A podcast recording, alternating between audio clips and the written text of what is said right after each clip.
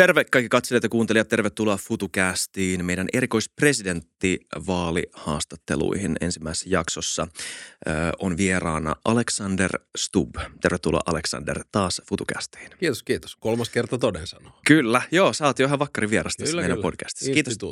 Kyllä, pääst äh, vihdoin meidän studioon kanssa. On kiva tavata sut kasvotusten näin, tai ollaan me tavattu ennen, mutta joo. Näin podcastin merkeissä. Joo, ollaanko me tehty yksi silleen, että mä olin Firenzessä ja toinen sitten silleen, että mä olin kotona. Kirjastossa. Näin se taitaa olla. Siinä sun hienossa Firenzen kämpässä, joka on tuttu C N N:n taustoista ja kaikista muistakin paikoista. Se on C N N:n vakikalustoa. Hypätään heti ö, kysymyksiin. Ö, viimeisestäkin jaksosta kävi aika selväksi ja myös tässä kampanja, kampanjoidessasi on käynyt selväksi, että mikä sun geopoliittinen teoria on. Maailma jakautuu kolmeen erilaiseen blokkiin ja me eletään tällä hetkellä erilaista murrosvaihetta, vähän niin kuin elettiin vuonna tuhatyhdeksänsataakahdeksankymmentäyhdeksän. Ö, Siitä ollaan puhuttu paljon, ei mennä siihen liikaa, mutta onko tämä murrosvaihe ja tämän uuden aikakauden alku muuttanut sun omaa poliittista ajattelua millään tavalla? Ootko sä havahtunut johonkin sellaiseen uuteen poliittiseen todellisuuteen, joka on muuttanut sun perustavanlaatuista näkökulmaa siihen, että mitä maailma toimii? Varmaan osittain kyllä, eli lähtökohtana on se, että kansainvälisessä politiikassa pitää aina elää ajassa. Eli jos ikään kuin jumittuu johonkin tiettyyn ajatuskaavaan tai teoriaan, eikä pääse siitä irti, niin silloin ehkä ei näe maailmanmenoa. Eli jos siinä, kun valveuduin kansainväliseen politiikkaan tuhatyhdeksänsataakahdeksankymmentäyhdeksän, kun Berliinin muuri murtui ja yhdeksänkymmentäyksi, kun Neuvostoliitto hajosi, ja, ja mä uskoin vahvasti tähän fukuyamalaiseen maailman historian loppuun, eli siihen, että liberaali demokratia, markkinatalous ja globalisaatio ää, jakautuvat koko maailmalle, kahdessa kansallisvaltiolle, niin ehkä nyt, nyt sellainen idealismin aikakausi on ohi ja eletään vähän enemmän sellaista realismin aikakautta, että on ollut, jos on jonkinnäköinen heiluri, joka pyörii siinä idealismin ja realismin välillä, niin yhdeksänkymmentäluvun alussa se oli aika vahvasti siellä idealismin puolella ja nyt sitten taas kaksikymmentäluvun alussa se on enemmän siellä realistisella, että kyllä on joutunut reivaamaan omaakin ajattelua. Mm. Yksi asia, mitä mä oon viime aikoina miettinyt, tämä nyt ei ole mikään uusi ajatus sinänsä, mutta ö, ootko sä samaa mieltä? Me ollaan ehkä havahduttu lännessäkin siihen, että ihmisiä ja myös valtioita ohjaa enemmän ö, ylipoliittiset, tämmöiset jopa niin kuin uskonnolliset ja mytologisetkin narratiivit omasta ö, kansan kohtalostaan enemmän kuin tämmöiset mittarit, mitkä meillä merkitsee paljon. Se, että me ollaan kuudennetta vuotta peräkkäin maailman onnellisin kansa ja G D P per capita ja tämmöiset muut asiat, jotka vaikuttaa olevan aina ne peruskallio, mihin kaikki poliittiset päätökset pohjautuu. Joo, varmaan ehkä sitä voisi kiteyttää siihen, että myös tässä on jonkinnäköinen heiluri, joka kulkee ideologian ja identiteetin välillä.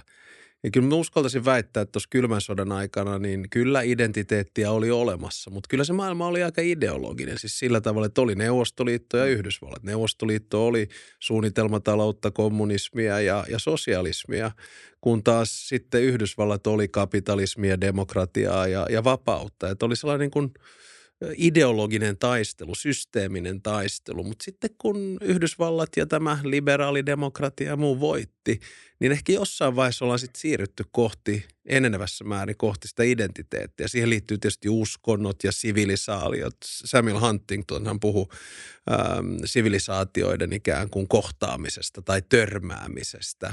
Ja, ja, ja tätä käydään nyt läpi. Ja ongelmahan tässä tietysti on se, että, että ideologiassa on helppo pitää kompromissi. Jos sä oot vasemmalla tai oikealla, niin sä löydät jonkun kompromissin sieltä keskeltä, vaikkapa budjettineuvotteluissa.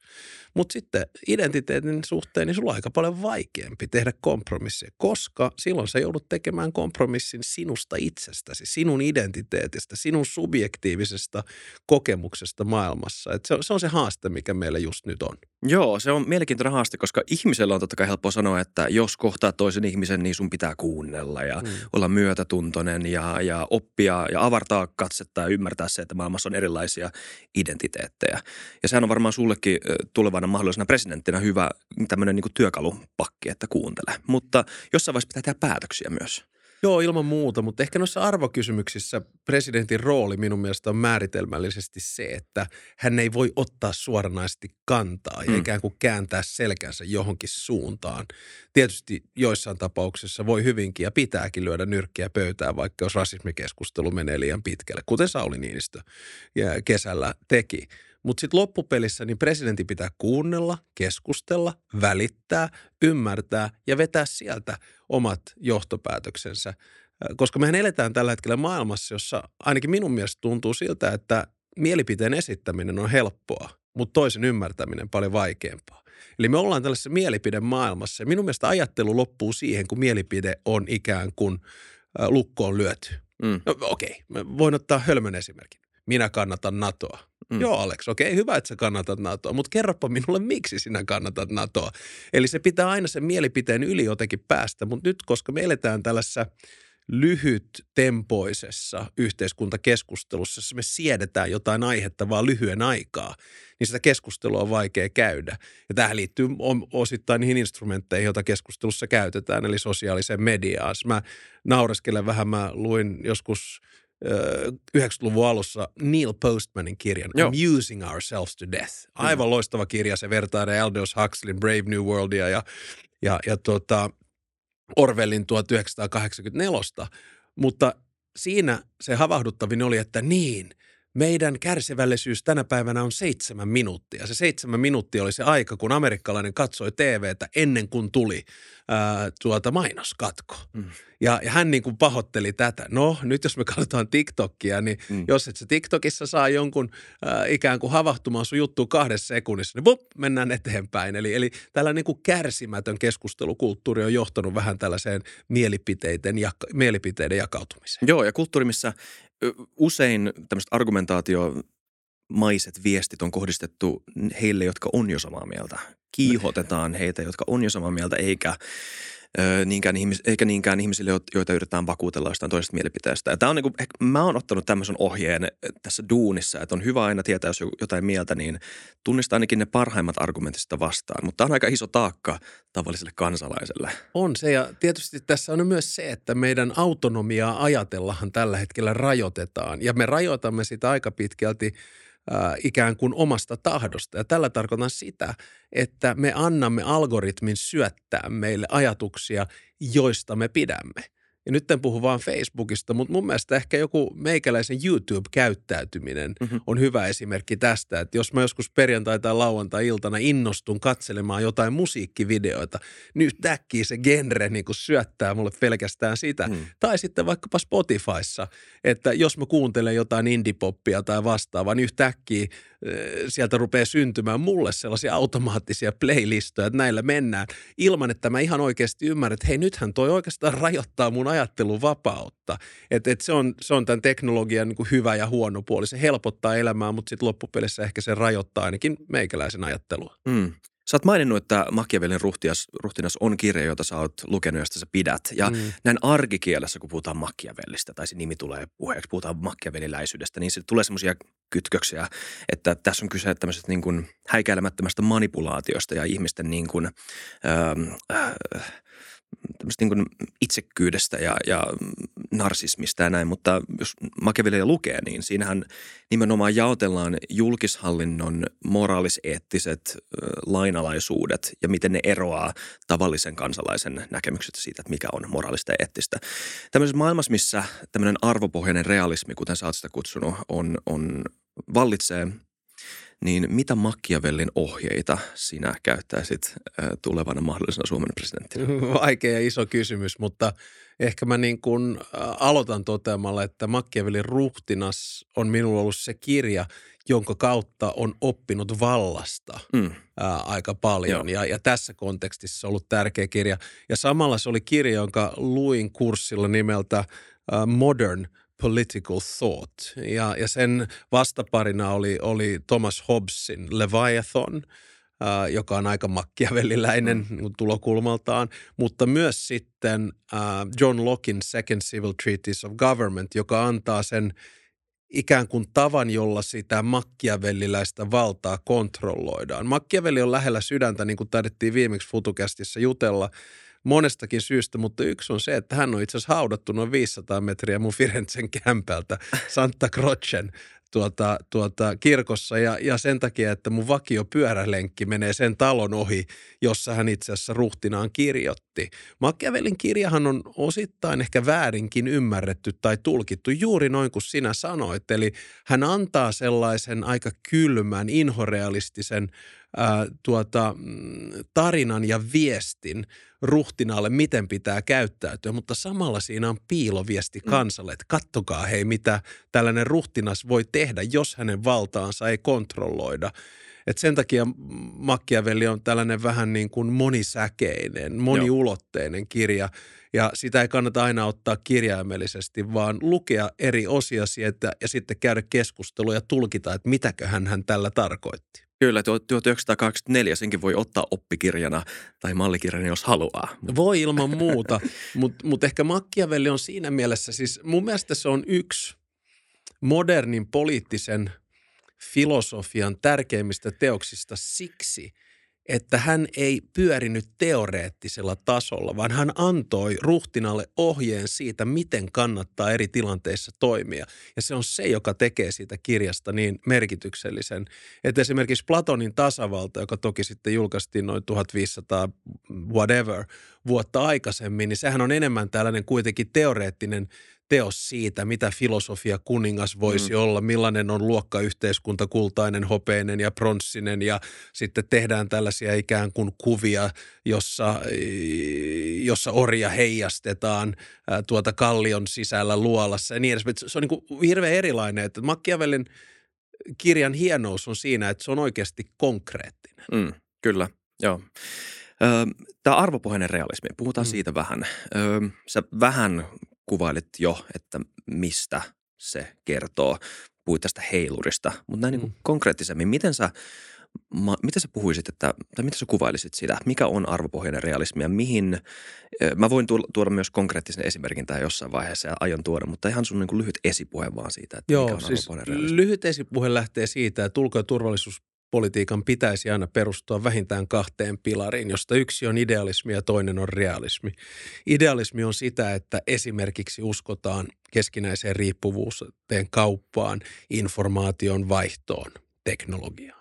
Realismi on sitä, että samalla suojaudutaan joltain. Se voi olla vaikkapa sotilaallista suojautumista. On syynsä sille, että meillä on yhdeksänsataatuhatta miestä ja naista, jotka ovat saaneet sotilaallisen koulutuksen ja kaksisataakahdeksankymmentätuhatta reserviä. Ja ne syyt eivät ole se, että olemme huolestuneita Tukholmasta, eikö niin? Mm. Ja, ja silloin arvopohjainen realismi tarkoittaa mulle oikeastaan seuraavaa. Ensimmäinen on se, että usko ja pidä kiinni omista arvoista. Eli esimerkiksi meikäläinen – Äh, niin uskoo vahvasti äh, kolmeen perusarvoon, jotka ovat vapaus, tasa-arvo ja oikeudenmukaisuus.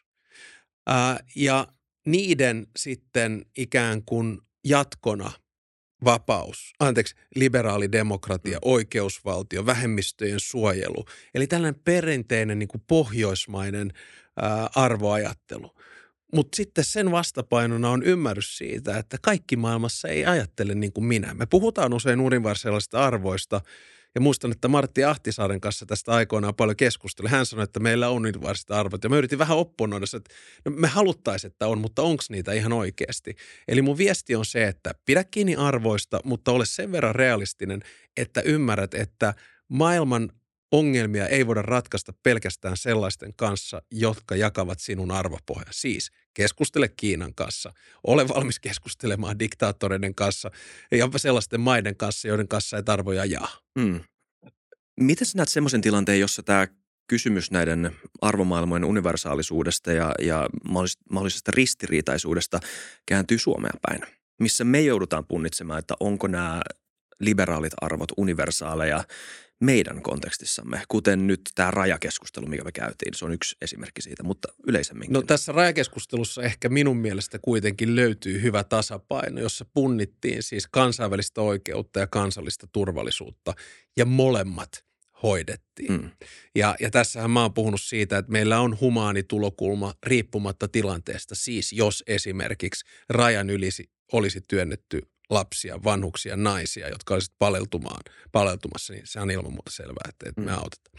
Mutta ehkä mä kuvailisin sitä enemmän niin, että minun kokemuksen mukaan ulko- ja turvallisuuspolitiikassa joutuu joka päivä tekemään arvovalintoja. Ja aika usein puhutaan siitä, että se on arvovalinta hyvän ja pahan välillä, mutta itse asiassa aika usein, tämä on hirveätä sanoa, se on pahan ja pahan välillä. Esimerkki, oletko valmis edistämään ja tekemään asekaupat mm. maan kanssa, joka on diktatuuri, mutta taistelee terrorismia vastaan? Kyllä vai ei? No, tapauskohtaisesti varmasti. Tai oletko valmis myymään aseita maahan, jossa homoseksuaalisuus on rikos, josta tuomitaan kuolemaan? Tai oletko valmis itseäsi suojellaksesi ostamaan aseita maasta, joka käy tällä hetkellä sotaa, vaikkapa Gazassa, eli Israel ja Hamas? Eli näitä arvovalintoja joutuu joka päivä tekemään, ja ulko- ja turvallisuuspolitiikka, kansainvälinen politiikka on usein aika harmaata. Se ei ole mustavalkoista, se ei ole kyllä tai ei. Tietysti muissa, muutamissa kysymyksissä täytyy olla aika ehdoton, ja silloin kun me katsotaan kansainvälistä oikeutta, esimerkiksi ää, itsenäisyyttä, tai suvereniteettia, tapaa, jolla Venäjä on sitä rikkonut Ukrainan suhteen, silloin pitää olla ehdoton ja toimia. Mutta tämä on se peruspointti, että ei ole ulko- ja turvallisuuspolitiikassa helppoja vastauksia. Olisi hienoa, jos se joskus olisi valinta hyvän ja hyvän välillä. Mm. Miten sä itse ajattelisit David Lingon ostoa ja, ja mitä kaikki siihen kytkeytyy? Ja... Siis Israelista? Just näin. Ju- kyllä. Mun mielestä oikea päätös siihen aikaan, kun se tehtiin ää, ja, ja, ja tota, lähtisin tässä Suomen turvallisuus edellä. Mun mielestä ehkä vaikeimmat moraaliset ja eettiset kysymykset tulee sitten toisinpäin, että minne me olemme valmiita viemään aseita. Mutta mä oon siinä mielessä aika inhorealisti, että silloin kun on Suomen turvallisuudesta ja puolustamisesta kyse, niin mä oon valmis niin sanotusti venyttämään sitä arvopohjasta realismia niin aika pitkälle. Joo, okei. Tosta suora kysymys. Me ollaan nyt liitytty NATOon, joten tämä tulee olemaan täyttä jälkiviisautta. Joo. En ei tarvitse stressata tästä kysymyksestä konkreettisesti. Mun mielestä on mielenkiintoinen kysymys. Mä muistan hieman ennen itse jäsenyyttä. Ö, oli, Suomessa oli mielenosoitus, jossa oltiin polttamassa Erdogan nukke. Hmm. Ja poliisit teki tämmöisen niin kuin ennakkopidätyksen sillä verukkeella, että tässä oli tapahtumassa kunnianloukkaus, joka kohdistui ulkomaiseen ää, tota, valtionjohtajaan. Joku tämmöinen, mä en muista, onko tämä ihan virallinen selitys, mutta näin ainakin joku antoi lausunnon.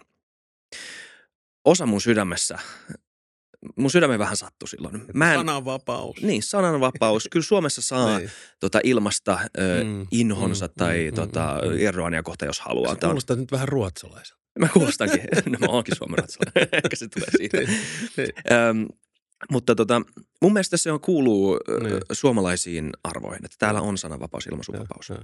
Mutta tavallaan mä myös ymmärrän tämän inhorealistisemman punninnan siitä, että kokonaisuudessa Suomen ja NATO-jäsenyys oli tärkeä asia. Ja. No, saat vastaan myös tohon, mutta mun kysymys sulle on, että onko olemassa mitään semmoista asiaa, mihin sä olisit vetänyt punaisen viivan, että ei, tätä mä en halua antaa, tästä mä en halua antaa myötä ja sitä ei edes NATO-jäsenyys voisi saada mua kääntymään. Vaikea sanoa, sitä täytyy varmaan jonkun esimerkin kautta tehdä, mutta kyllä näissä kysymyksissä siis kaksi huomiota. Ensimmäinen on se, että sananvapauteenhan kuuluu aina myös vastuu ja se meidän pitää ymmärtää, koska sanaahan voi myös käyttää aseena. Ja, ja silloin on hieno asia, että meillä on sananvapaus, mutta mä toivon, että myös sitten kunnioitetaan sen sananvapauden vastuupuolta. Ja tähän liittyy esimerkiksi Koranin polttamiset tai Erdoganin nuken polttamiset. Näissä kysymyksissä olisin ollut ennakoivasti ottanut etunojaa ja pitänyt huolen siitä, että näin ei tapahdu. Jos minulla olisi ollut ne lailliset instrumentit niin mm. tehdä. Presidenttinähän niitä ei ole. Kyllä. Mutta, mutta tota, niin hallituksella, hallituksella olisi. Eli menisin tässä kysymyksessä turvallisuus edellä. Mutta onneksi kysymys on siinä mielessä teoreettinen, että mm. siitä ei voi, voi, voi saada kiinni, mutta mä toivon, että me opittaisiin sellaiseen niin kuin keskustelukulttuuriin, jossa myös se sananvapaus nivotaan tiettyyn vastuuseen ja sitten mietitään, ää, miten sitä käytetään. Mutta siinä on se hankalasti, että sitä ei voi kodifioida sitä vastuuta. Joo, no näin se on, näin se on. Ja mehän ollaan aika legalistinen kansa, niin, että me mietitään, mikä tämä sääntö, sääntö mm. tässä on. Mutta nythän meillä on tällaisia isoja niin kuin yhteiskunnallisia virtauksia, jotka osittain myös liittyy tähän sananvapauskysymykseen. Ja jotta me emme olisi liian kuppikuntaisia, niin katsokaamme Yhdysvaltoja ja kahta tärkeää instituutiota, josta yksi on media ja toinen on yliopisto. Ja, ja aikaisemminhan media piti nähdä jollain tavalla puolueettomana ää, tekijänä. Totta kai oli ideologista mediaa ja, ja niin edespäin. Ei kyse siitä, mutta Yhdysvalloissahan media on aika pitkältikin tänä päivänä vahvasti kantaa ottava puolesta vastaan mm. tai jotain sitä väliltä. Ja erityisesti niin tietyt T V-kanavat ja isommat lehdet ja niin edespäin. Ja sitten taas toisaalta yliopiston, yliopistonhan piti olla sellainen, joka ei ota poliittista kantaa.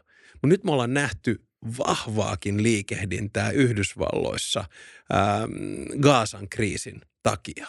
Puhutaan antisemitismistä, ää, puhutaan tota, niin Hamaksesta terrorijärjestönä ja ikään kuin otetaan kantaa. Ollaan menty niin pitkälle, että kolmea Yhdysvaltain yliopiston rehtoria, heidän kanssaan on käyty keskustelua senaatissa. Yksi on joutunut sanomisistaan eroamaan. Ja tämäkin on mielenkiintoinen trendi, koska osittain siinä on kyse sananvapaudesta, mutta sitten taas toisaalta voidaan katsoa sitä siltä kulmasta, että pitääkö yliopiston ottaa poliittisesti johonkin kantaa vai onko aikuisten tehtävä yliopistossa, siis he, jotka ovat professoreita, antaa ne argumentit laajemmin siihen keskusteluun ja sitten opiskelijat voivat ottaa sen poliittisen kannan. Et tässä on tällainen mielenkiintoinen tasapaino ja, ja megatrendi tällä hetkellä menossa. Mielenkiintoista nähdä, missä se liikkuu. Mä ajattelen tätä tietysti niin kuin mun Firenze-proffaduunin kautta, että et, et miten pitkälle kenet olisit valmis tuomaan kampukselle luennoimaan ja, ja, ja kenet ei ja missä se sananvapauden raja menee ja pitääkö ottaa poliittisesti kantaa sotaa ja niin edespäin. Että mielenkiintoisia henkisiä. Mä heitän viimeisen pointin. Joo. Joku on joskus fiksusti sanonut, että yliopiston tehtävä on suojella sinua fyysisesti, mutta haastaa sinua henkisesti tai intellektuellisesti. Ja se on aika hyvä ohjenuora tässä. Se on kyllä. Mä ajattelin just nimenomaan kysyä Alpo Rusilta tästä äh, tota yliopistojutusta, koska hän puhui siitä Twitterissä aika paljon. Ja lyhyt siis kuvaus siitä oli kolme. Musta oli Pennin, M I T:n ja Harvardin edustaja oli tota, tämmöisellä kysely. Ei nyt tunnilla, mutta tämmöinen mm. kyselytilaisuus, josta heitä haastettiin siitä, että onko laillista teidän kampuksella ö, tota, kiihottaa juutalaisten kansanmurhaan. Mm. Mikä sinänsä noin, noin muotoiltuna kysymyksenä kuulostaa aika helpolta kysymykseltä. Mutta hankalaa siitä tekee varmaan se, että nämä kytkeytyy semmoisiin niin kuin monitulkintaisempiin sloganeihin, jotka on erittäin, erittäin, erittäin totta kai ongelmallisia, nämä tota, from the river to the sea sloganit. Just ja mä luulen, että ö, yliopisto yritti siinäkin vähän ehkä ottaa takapakkia ja olla varu, varuillaan siitä, että mitä he sanoo. Että olla varuillaan jatkokysymyksestä, sanotaan näin. Että no, jos te sanotte, että tuomitsette ton, entäs sitten tämä? Ja mä luulen, että se kitkeytyy tämä niin kuin se ongelma sen ympärillä, kitkeytyy siihen, että, tai kytkeytyy siihen, että myös se, että ei ota kantaa, on erään, eräällä tavalla kannan no just ottamista. Näin. Ja, ja tiedätkö, yksi mielenkiintoinen oli, mä, mä, kuuntelin, tota, mä kuuntelen usein Fareed Zakarian G P S Global Public Square – C N N:n ohjelma, joka tulee sunnuntaisin, mä kuuntelen sen maanantaisin tota, niin podcastin kautta. Ja siellä nyt maanantaina siis tänään haastateltiin Harvardin entistä rehtoria. Ensimmäinen naispuolinen rehtori muistaakseni vuosilta kaksituhattaseitsemäntoista kaksituhattakuusitoista. Ja hän oli siellä kertomassa kirjastaan, mutta Fareed aloitti kysymällä, että mä tiedän, että sä et halua tätä kysymystä, mutta kysyn kuitenkin. Ja siinä huomasi heti, että rehtori ei halunnut ottaa siihen missään muodossa kantaa, koska se on niin toksinen ja vaikea aihe. Ja totta kai sen ymmärtää, minkä takia ei, mutta, mutta tämä on se maailma. Toinen kirja, jota mä ehdottaisin, vanha, siis vuonna tuhatyhdeksänsataakahdeksankymmentäkolme kirjoitettu The Closing of the American Mind. Myönnän vähän konservatiivinen amerikkalainen proffa, itse asiassa Toronton yliopisto nimeltä Alan Bloom. Kirjoitti kirjan siitä, että Yhdysvallat oli menettävässä ikään kuin sitä akateemisen D N A:n ydintä, koska syntyi liike, jossa kaiken piti olla poliittisesti korrektia. No, nythän me ollaan menty siitä jo aika pitkälle eteenpäin, mutta mut tämä on just se, että mun mielestä akateemisessa maailmassa pitää olla koko ajan haastetta, pitää olla erilaisia näkemyksiä ja joskus ne näkemykset on jopa sellaisia, jotka ahdistavat, mutta niiden pohjalta sitten löytyy jonkinnäköinen ehkä yhteisymmärrys. Että tämä on se haaste, jos me ruvetaan rajaamaan akateemisen maailman ja tutkimuksen jopa humanistisella puolella johonkin tiettyihin koteloihin, mitä saa sanoa ja mitä ei saa sanoa, niin, niin, niin silloin me ollaan vähän heikoilla jäillä. Hmm. Arvo, nyt me ollaan pressajutus aika kaukana, mutta ei se mitään. Niin ollaan, mä oon just palauttamassa meitä siihen, vaikka tämäkin oli kiinnostavaa. Itsenäisyys Joo. on Suomessa erittäin tärkeä arvo, mm. ö, jota muisteltiin viime keskiviikkona itse asiassa, itsenäisyyspäivänä. Öm, mitä itsenäisyys tarkoittaa Suomen valtiolle tämmöisessä maailmassa, missä me ollaan entistä enemmän yhtenäisessä geopoliittisessa linjassa tai rintamassa E U:n kanssa, muodostetaan yhdessä linjoja erilaisiin kysymyksiin, ollaan keskinäisiä riippuvaisia erilaisista maista taloudellisesti, teknologisesti ja joudutaan varmaan tulevaisuudessa solmimaan enemmän bilateraaleja suhteita erilaisten maiden kanssa, jossa kaikki arvomaailmat ei kohtaa. Mm. Mi- mihin se itsenäisyys mahtuu? Mi- mikä on se itsenäisyys, jota sä korostaisit tämmöisessä maailmassa? Joo, siis itsenäisyyshän ei ole nollasummapeliä. Joo. Ja itsenäisyys elää aina ajassa. Ja se esimerkit, jotka mä oon käyttänyt, että kun meistä tuli autonominen osa Venäjää tuhatkahdeksansataayhdeksän, niin silloin meidän itsenäisyys merkitsi autonomian maksimointia. Eli silloin me panostimme vahvasti meidän kieleen, kulttuuriin ja meidän suomalaisten erityispiirteeseen ja instituutioihin. Eli viesti oli se, että ruotsalaisia emme ole, venäläisiä emme halua olla, olkaamme siis suomalaisia. Kehitettiin sitä meidän ikään kuin positiivista kansallismielisyyttä erossa jostain muusta, siis Venäjästä. Mentiin niin pitkälle, että me oli oma valuutta. Toisena maailmassa annettiin naisille äänestysoikeus. No sitten tuhatyhdeksänsataaseitsemäntoista se merkitsi meille valtiollista itsenäisyyttä. Se on se, mitä me edelleen kuudes päivä joulukuuta juhlitaan. Ja huom, oli riski julistautua itsenäiseksi niihin aikoihin kesken bolshevikkien vallankumouksen. Seuraukset nähtiin osittain, kun itsenäisyydestä ei oltu samaa mieltä tai ainakaan sen suunnasta vuonna tuhatyhdeksänsataakahdeksantoista Öm, kansallissodan, vapaussodan, itsenäisyyssodan, sisällissodan, riippuen miksi sitä halutaan kutsua, myötä. Sitten me yhdistytään itsenäisyytemme äärelle tuhatyhdeksänsataakolmekymmentäyhdeksän - tuhatyhdeksänsataaneljäkymmentäneljä talvisodassa ja jatkosodassa. Silloin itsenäisyys meille merkitsi oikeasti eksistentiaalista kysymystä siitä, että saammeko olla olemassa. Hmm. Ja itsenäisyytemme hinta oli noin kymmenen prosenttia meidän alueesta, eli Karjala-Petsamo muun muassa. Sitten taas tuhatyhdeksänsataakahdeksankymmentäyhdeksän - tuhatyhdeksänsataayhdeksänkymmentäyksi, kun kylmä sota loppuu ja varsinkin kun Neuvostoliitto hajoaa, niin se merkitsi itsenäisyyttä saada valita se läntinen suuntaus, joka oli jo meillä olemassa, siis E U-jäsenyys. Ja kaksituhattakaksikymmentäkaksi se merkitsi sitä lopullista askelta kohti länttä, eli itsenäisyyttä kokonaisuudessaan Venäjästä ää, NATO-jäsenyyden kautta. Eli tänä päivänä itsenäisyys merkitsee sitä, että ei koskaan enää yksin. Että me olemme osa jotain suurempaa, arvopohjaista läntistä yhteisöä, jossa on noin viisikymmentä maata. Tietysti Natossa kolmekymmentäyksi, E U:ssa kaksikymmentäseitsemän, mutta sen tyyppiset maat, jotka selkeästi ajattelevat samalla tavalla kuin me. Että itsenäisyys on monimuotoinen, moniulotteinen. Monessa maassahan vietetään muuten kansallispäivää, mm. ei itsenäisyyspäivää, mutta Suomessa meillä on nyt sata kuusi vuotta vietetty itsenäisyyspäivää ja, ja, ja sekin on niin kuin merkki jostain, eli siitä, että itsenäisyys merkitsee meille paljon. Mitä sun mielestä itsenäisyys ei merkitse enää tulevaisuudessa? No, algoritmien myötä itsenäisyyttä päättää kaikista asioista itse. Mutta mä muotoilisin sen ehkä, mulla on vaikea sanoa, mitä se ei merkitse, mm. koska silloin me katsotaan sitä negaation kautta. Mun mielestä itsenäisyys on myös sitä, että olemme itsenäisesti valmiita omien intressiemme mukaisesti jakamaan suvereniteettia sellaisten maiden kanssa, jotka ovat meidän kanssa samaa mieltä. Sekin on itsenäisyyttä. Mm.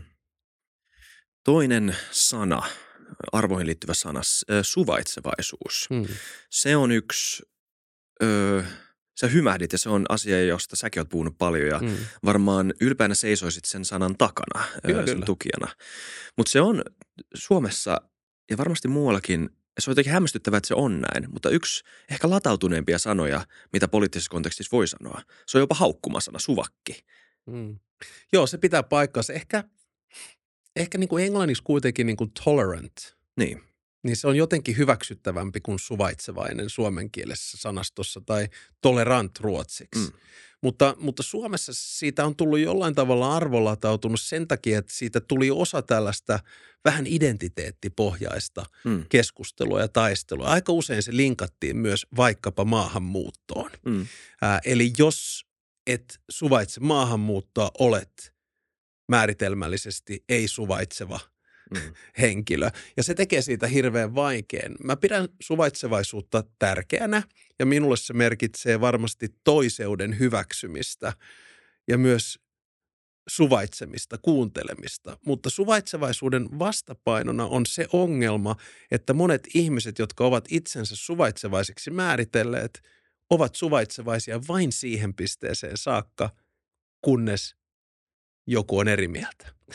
Eli mm. ei suvaitse niin kuin sitä erilaisuutta. Ja tässä pitää olla mun mielestä suvaitsevaisuuden suhteen niin sanotusti aika avoin. Mutta se on myönnettävää, myönnän, myönnän, että aika vaikea sana ää, niin kuin suomenkielisessä sanastossa tällä hetkellä käsitellä, koska siitä on tullut niin identiteettipohjainen. Joo, no mä olin kysymässä itse asiassa, että mistä sä luulet, että tämä johtuu.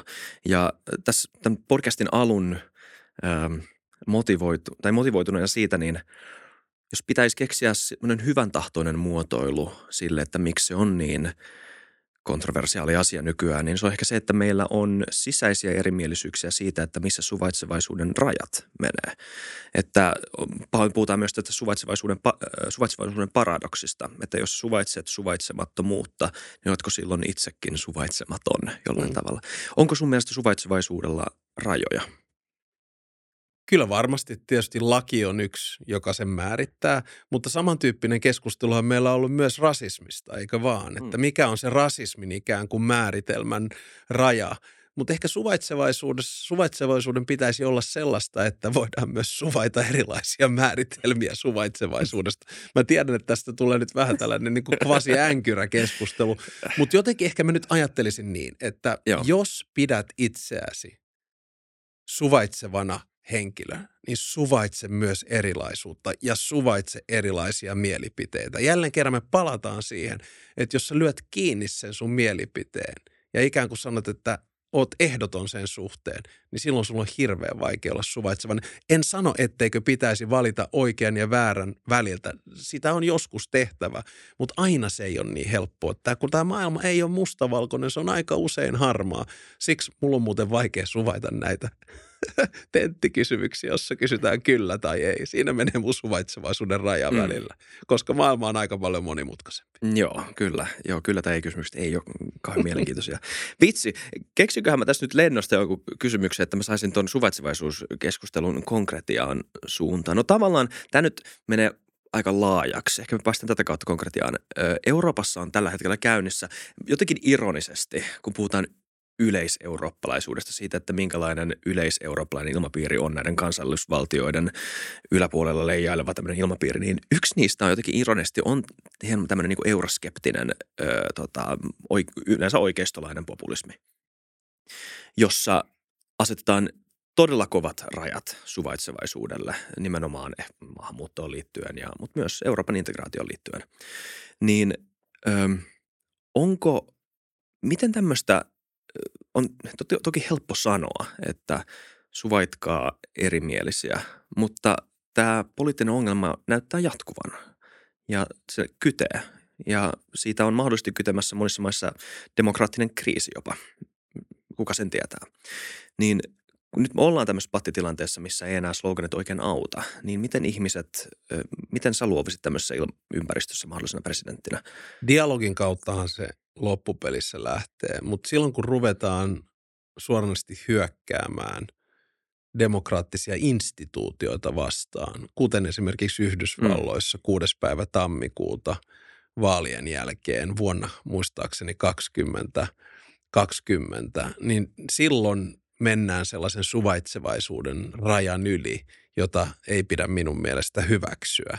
Ja sen takiahan meillä on, me palataan taas sinne Machiavelliin ja Hobbesiin, meillä on olemassa vallan kolmijako, jossa on lakia säätävä, toimeenpaneva ja lakia tulkitsevat instituutiot, ja niitä valvoo sananvapaus eli media. Ja, ja jos me ajaudutaan sellaiseen järjestelmään, jossa näitä insti- perusinstituutioita lähdetään rikkomaan, niin rikkomaan koko sitä demokratian vapauden ajatusta, niin silloin mä ainakin muutun vähän niin kuin sellaiseksi, joka ei sitä halua suvaita. Ja sitten on kyse siinä, missä se raja menee. Esimerkiksi Puolassahan entinen hallitus rikkoi potentiaalisesti oikeusvaltioperiaatteita. Ja Unkarissa nähdään myös sellaisia ikään kuin rajatapauksia siitä, miten demokratiaa voidaan tulkita. Ja mielenkiintoistahan on, että Euroopan unioni panee painetta sit sille, että jotain pitää vastaksi tehdä. No sitten on sellaisia maita, jotka ei hyväksy minkäännäköistä ulkopuolista vaikuttamista omaan toimintaansa. Eli, eli tässä on niin monta, sanotaan, erilaista tulokulmaa tähän suvaitsevaisuuteen, että mm. yhtä yksiselitteistä vastausta ei pidä antaa muuta kuin että jokainen ehkä henkilökohtaisesti miettisi tykönään, että mitä se suvaitsevaisuus oikeasti on ja missä vaiheessa itse ää, lopetan suvaitsevaisuuden periaatteen noudattamisen.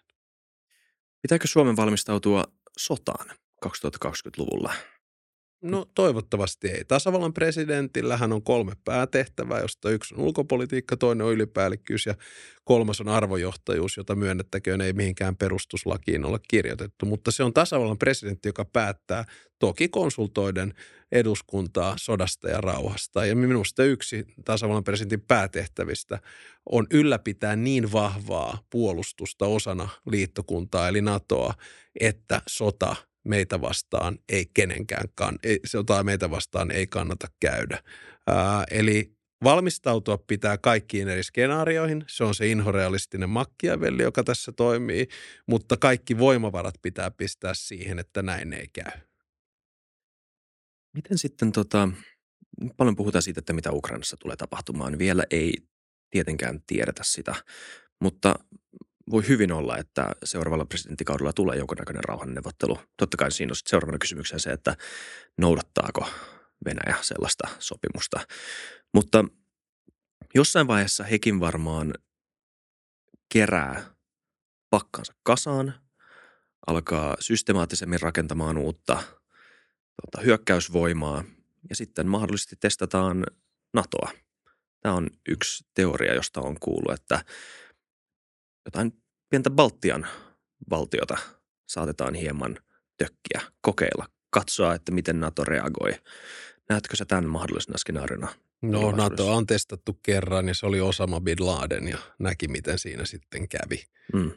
Eli rationaalinen tai ei, niin pidän kuitenkin noin erittäin epätodennäköisenä sitä, että Venäjä lähtee testaamaan yhtäkään kolmekymmentäyksi kohta kolmekymmentäkaksi liittokunnan jäsenestä. Koko NATOn perusperiaatehan on se, että se on maailman vahvin sotilasliitto ja sen takia siihen ei kannata muodossa tai toisessa hyökätä tai sitä ei kannata testata.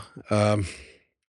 Itse näkisin niin, että vain kaksi asiaa Venäjän suhteen on varmaa. Yksi on se, että kymmenen vuoden päästä on Putin tai Putinin kaltainen presidentti, siis ei määritelmällisesti pienillä kirjaimilla liberaali demokraatti. Ja toinen, että Venäjä on jälleen uudelleen varustautunut suunnilleen sille tasolle, missä se oli ennen kuin Ukrainan ää, sota alkoi. Totta kai toivon, että saamme rauhan aikaiseksi jossain vaiheessa, mutta ne rauhan ehdot määrittelee se, joka taistelutanterilla voittaa tai tuntee voittaneensa ja sitä kautta myös sitten Zelenski ja Ukraina. Me emme pysty niitä sodan parametreja suoraan määrittelemään. Ja tietysti jos olisin Zelenski, niin vaatisin vähintään neljä asiaa. Yksi on alueet, se on hänen Karjala-kysymyksensä. Toinen on turvatakeet, eli hyvin todennäköisesti NATO-jäsenyys, jota Ukrainalle kannatan. Kolmas äh, on oikeus, eli äh, sotarikostuomioistuimet äh, ja sotakorvaukset, ja, ja neljäs on jälleenrakennus. Sen jälkeen pääsemme rauhantielle. No sitten tietysti aika moni kysyy sitä, että no olisiko Suomen presidentti valmis neuvottelemaan rauhaa ja tulitaukoa. On tehnyt sen itse kerran. Äh, Georgiassa vuonna kaksituhattakahdeksan silloin saatiin tulitauko aikaiseksi viidessä päivässä, mutta sota oli tietysti mittaluokaltaan paljon pienempi kuin tämä nykyinen. Itse näen, ja tämä on tietysti, kun olen ollut Martti Ahtisaaren C M I-rauhanvälitysorganisaation hallituksen puheenjohtaja kuusi vuotta, niin me seurataan paljon konfliktien luonnetta ja rauhan välitystä. Ja sehän on siinä mielessä erilaista kuin yhdeksänkymmentäluvulla. yhdeksänkymmentäluvulla niin se oli aika Y K-vetosta. Bosniassa saatiin Daytonin sopimus aikaiseksi, Ruandassa kansanmurhan jälkeen saatiin rauha aikaiseksi ja silloin oli aina joku Y K-erityislähettiläs. No nyt ei enää ole ja konfliktit näyttää olevan pitkiä. Syyrian sota on jo kohta ollut kymmenen vuotta. Ukraina, Venäjä, Ukraina, äh, kohta kaksi vuotta. Äh, Israel Hamas loppua ei näy, eli rauhanvälityskin on muuttanut luonnettaan. Hmm. Luotatko sä Naton lujuuteen myös tulevaisuudessa? Mitkä sä näet olevan sen suurimmat kysymysmerkit tällä hetkellä? Totta kai luotan siis siinä mielessä, että jokaisella NATO-jäsenmaalla, liittokunnan jäsenellä on velvollisuus hoitaa ensinnäkin oma puolustus ja sitten tulla apuun, jos on, jos on tarve. Mä näkisin, että me ollaan siinäkin mielessä niin kuin sekä vaikealla alueella, mutta myös turvallisella, koska me olemme Pohjoismaa ja nyt kaikki viisi Pohjoismaata minun mielestä Ruotsi mukaan lukien ovat jo de facto ää, Naton jäseniä. Ää, D C A-sopimus Yhdysvaltojen kanssa, eli puolustusyhteistyösopimus, vahvistaa tätä meidän sidettä Yhdysvaltoihin. Eli siinäkin mielessä siis voi sanoa, että me, A, me ollaan hoidettu oma rootelimme, B, me olemme NATO-jäseniä ja C, meillä on tämä kumppanuus jenkkien kanssa, että meillä on niin sanotusti sitä itsenäisyyttä, sitten on kumppanuutta ja sitten on kahdenvälisyyttä, että ei voisi paremmin asiat tällä hetkellä olla. Mm. Entäs sitten tämä Trump-kysymys, mikä on varmaan monesti kysytty.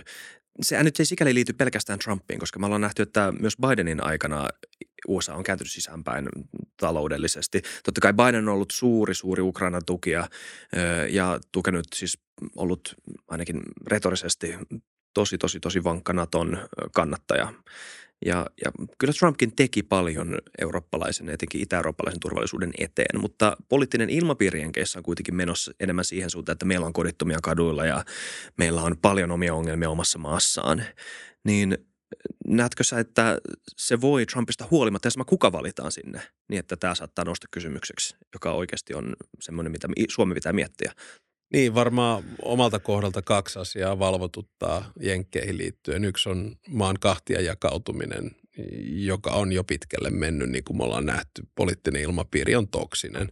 Ja toinen on sitten tietysti Yhdysvaltain eristäytyminen maailmanpolitiikan tantereilta. Nythän ne on kahdessa keskeisessä konfliktissa mukana, eli, mm. eli Venäjä, Ukraina ja sitten Israel, äh, Hamas. Äh, mutta niin kuin tuossa sanoit, niin, niin äh, on aina... Yhdysvaltain historiassa presidenttejä, jotka muuttaa sen suunnan ja muut seuraavat. Roosevelt, The New Deal oli tästä esimerkki, Reagan, Reaganomics oli toinen. Ja kyllä mä tuskalla väittää, että Trumpkin on muuttanut. Eli puhutaan paljon America First, joka käytännössä on samaa kuin Make America Great Again. Yhdysvaltain I R A, jonka Biden on vienyt mm. läpi, Inflation Reduction Act, on kyllä vihreätä siirtymää, että puhdasta amerikkalaista protektionismista, joka ei siedä W T O-sääntöjen mm. päivän, päivänvaloa. Ja sitten jos me katsotaan Yhdysvaltain turvallisuusstrategiaa syksyltä kaksituhattakaksikymmentäkaksi, ne viivästytti sen julkaisemista vähän ton sodan takia, siis Venäjän hyökkäyssodan takia, mutta siinä ihan selvästi näkyy, että Yhdysvallat on siirtymässä kohti tällaisia vähän kahdenvälisiä strategisia kumppanuuksia.